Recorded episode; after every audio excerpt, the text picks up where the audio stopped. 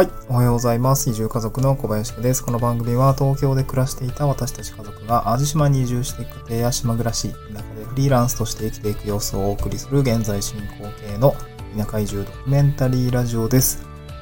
はい。えっ、と、今日のトークテーマはですね、えっ、と、ちょっとブログに書いた内容なんですけれども、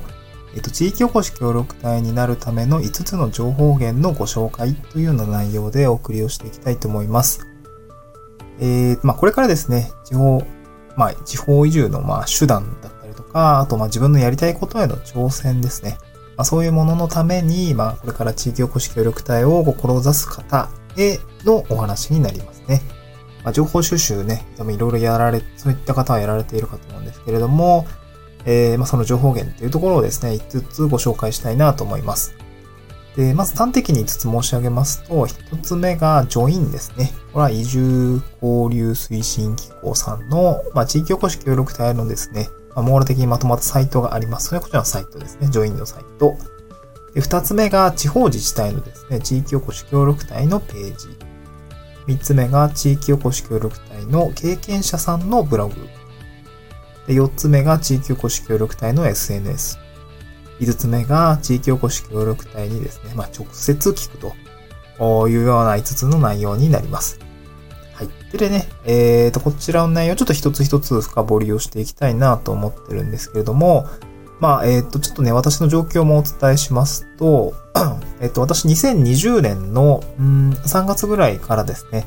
えっ、と、移住を検討していて、まあ、その、いろいろこう移住相談とかやってたんですけれども、まあ、そんな中で、まあ、まあ、仕事ですよね。ちょっとネッ、移住の一番のネックになるのが収入だと思うんですけど、まあ、この部分どうにかしよう、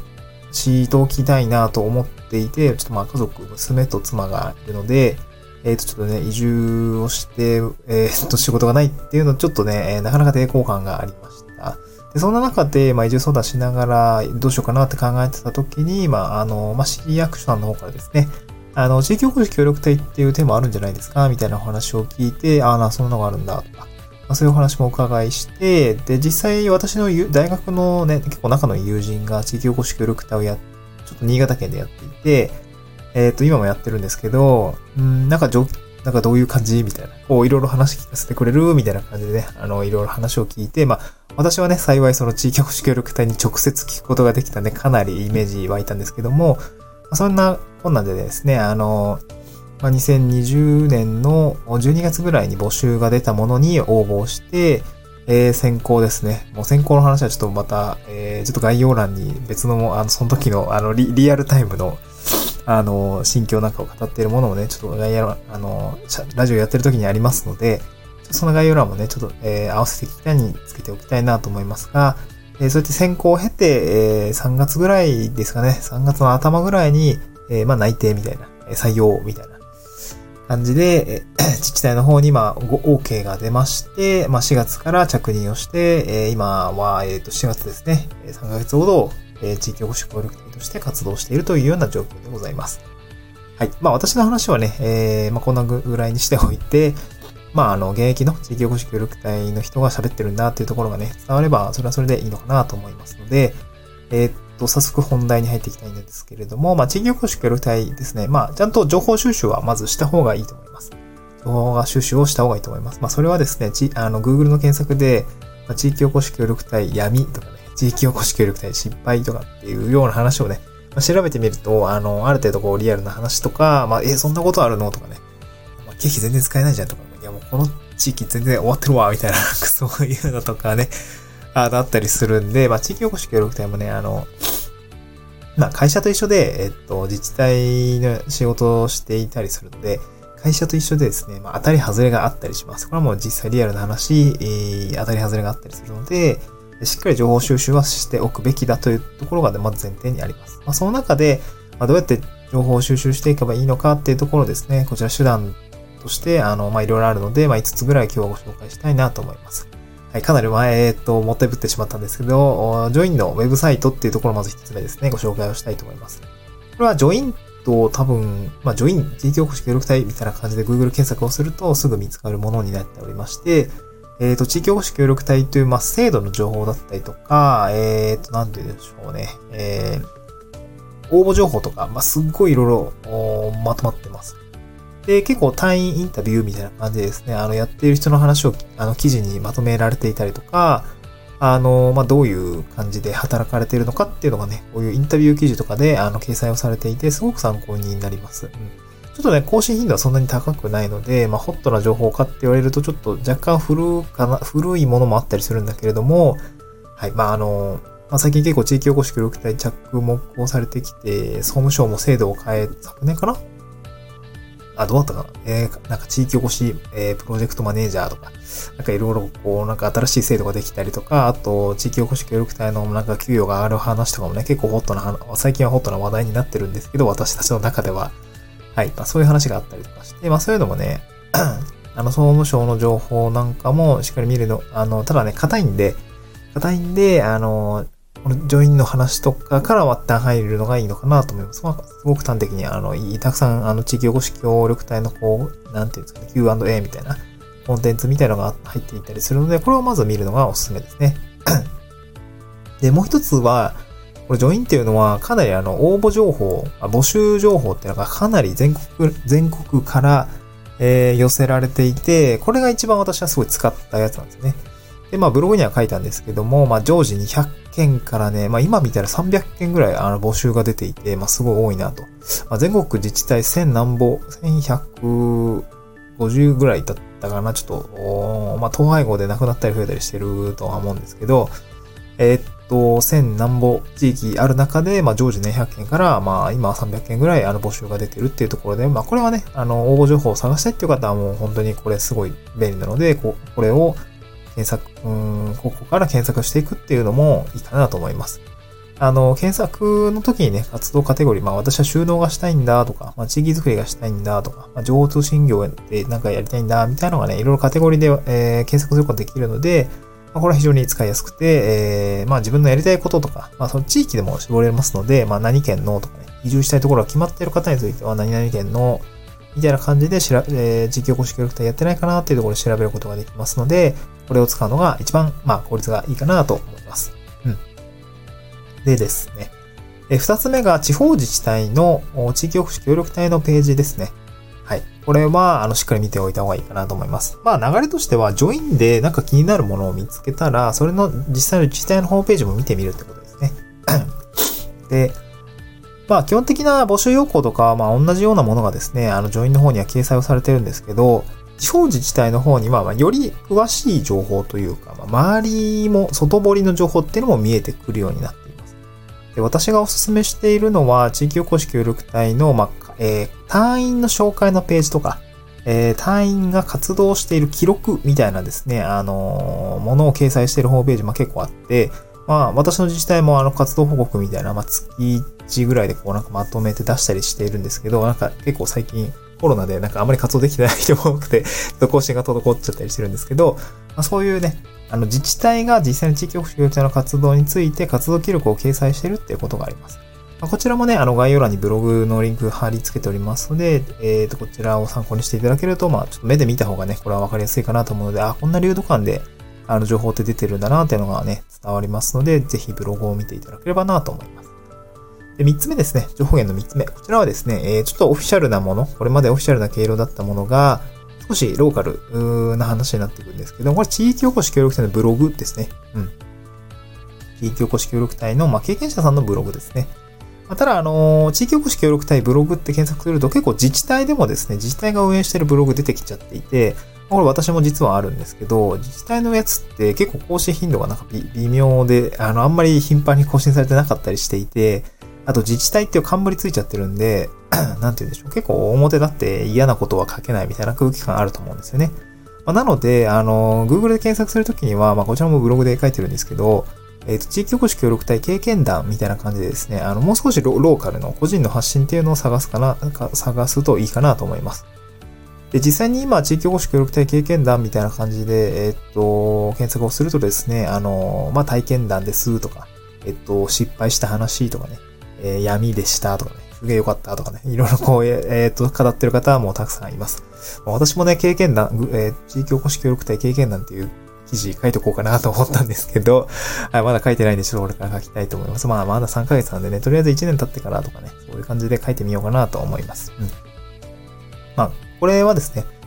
あの、まあ、生の声が残っていたりするので、あの、まあ、ぜひ参考にしてみてくださいっていう感じですね。まあ、ブログの方では、あの、Google の検索の仕方ですね、具体的な検索の仕方っていうのを、あの、すごく細かく書いてるので、まあ、こちらもね、ちょっと、うーん、手順っていうところは、この音声配信だと、なかなかね、伝えづらいところがあるので、まあ、こちらはちょっとブログの方でさっと見るのがいいかなと思っています。はい、まあ、検索を工夫しましょうってことですね。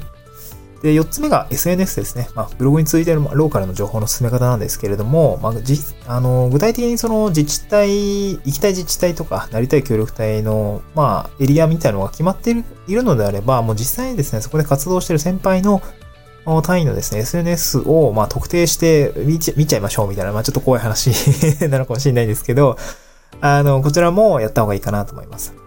で、ブログの方ではですね、まあ、あの、ステップバイステップで書いていて、まず人を、えー、特定しようねっていう話ですね。で、人の特定の仕方って、まあ、これどうやるかっていうと、大体その、行きたい自治体の地域おこし協力隊のページがあって、そこに隊員紹介っていうものが書いてあるんですよね。で、隊員紹介、まあ私もそうなんですけど、書いてるんですけど、隊員紹介で、大体ね、あの、顔と名前わかります。うん。まあこれ個人情報なんであんま深くは言わないですけども、顔と名前が大体自治体の情報には掲載をされています。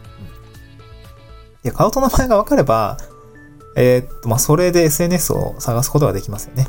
うん。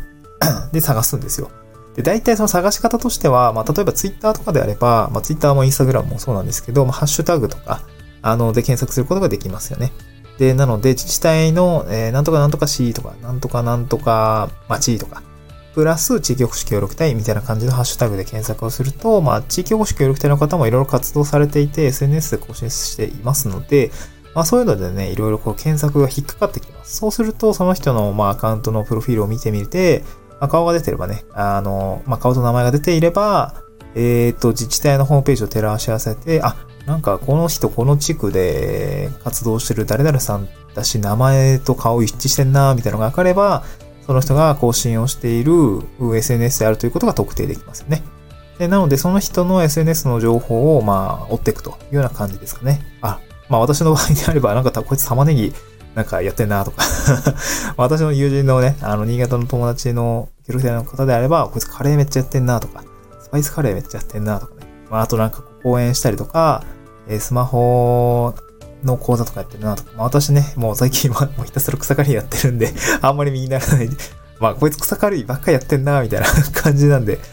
本当にね、身がない内容かもしれないんですけど、まあ、あとまあ、リノベやったりとか、Google ストリートビューのね、仕事をしたりっていうところは、私はなんとなく発信をしているとわかるかなという感じなんで、えー、まあ、まあ、あと、こいつめっちゃラジオやってんなとかね、まあ、そういう、まあ、なんかその、団員がやってる他のメディアについてもたどり着くことができるよね。まあ、こういった感じで特定をすると、まあ、情報が、まあ、私はね、かなり発信をしているので、なんとなく、あの、伝わりやすい媒体が見つかるかなと思います。で、最後5つ目ですね。これも SNS の発展系なんですけど、人を特定して SNS がわかるとメッセージを送ることができると思うんですよね。DM だったり。で、そういうこと、まあ、繋がれるっていう感じが、あの、手段が取れれば、まあ、実際にですね、この先輩協力隊員の話を直接聞くっていうところが、まあ、詰まる、んなんていうんですか、詰まるところ一番最強なんですよね。やっぱり、まあ、直接聞く、やってる人から直接聞くっていうのがやっぱり最強なんですよね。で、有力だし、確実な情報になるし、まあその、私もね、多分いざ聞かれたらメリット、デメリットとか、まあ本当はこんなところ良くないよとか、まあ、うんと、やってみてこうだよって絶対、あの、で、あるんで、それは普通にぶっちゃけることができます。あのね、あの、別に隠すこともないんで はい、自治体の職員じゃないんでね、うん。別にいい悪いって普通にね、ベラベラ喋ることができるので、普通に何でも言うと思います。うん、で、こんな感じで自治体の隊員にたどり着く方法としては、まあ、SNS を特定して、まあ、DM で相談依頼するとかね。そういうこともできるし、あと自治体の地域おこし協力隊っていうくくりでも SNS とか、あと問い合わせフォームなんかがあったりします。えー、私の自治体もこう SNS、大体ね、Facebook ページをこの辺りはなんか多いんですよね。地域おこし協力隊界隈って。Facebook ページが多いですね。あの、淡路島の場合も3市、淡路市、洲本市、南淡路市って全部 Facebook ページがあったりとかするので、で私の新潟の友達のところもありましたね。うん。まあ、結構ね、よくあります。で、この自治体の SNS のまあ、Facebook ページとかって、実はジョインのですね、地域おこし協力隊のなんか活動みたいな感じのページにね、あの結構まあ、あの、47都道府県わーの地域ごとに、えー、掲載されていて、まあ、若干古かったりもするし、なんか足りない市町村とかもあったりするんですけど、まあ、そこにも出てるんで、そっちから見てみると、まあ、ただ、たやすくですね、自治体のその地域おこし協力隊の、えー、っと、Facebook ページにはたどり着くことができますし、なんかね、ブログをそのままそこに掲載している人もいますので、まあね、ちょっとどれだけ情報が新しいかっていう鮮度のところはあんま担保できないんですけど、まあそういうところから見ていくとですね、またどり着くことができます。まあ SNS さえ分かればですね、DM で相談してみるっていうところはできるかなと思いますね。まあ当然ですけど、まあ必ず返答がね、もらえるかは分かんないんで、まあがっかりしないようにしてくださいっていうところは、あらかじめ、あの、なんていうの、断っておきますがね。はい、なんか変なメッセージは多分返さないと思うんで、まあこれしょうがないですよね。人間同士なんで。はい、まあ気をつけて、あの、リスペクトを持ってね、あの、相談依頼をすれば大丈夫だと思います。うん、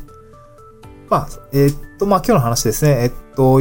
これから地域おこし協力隊を志す方にはですね、この情報源5つっていうところを、まあ、えー、ポイントに置いてて、まあ、他にもたくさんあると思うんですけど、私、まあ、ここに書いてないんですけど、私もラジオやっていたりとかっていう、まあ、ながら劇で、えー、音声配信をやる、あの、やってる人のものを探すとかね、まあ、やってる人結構いる、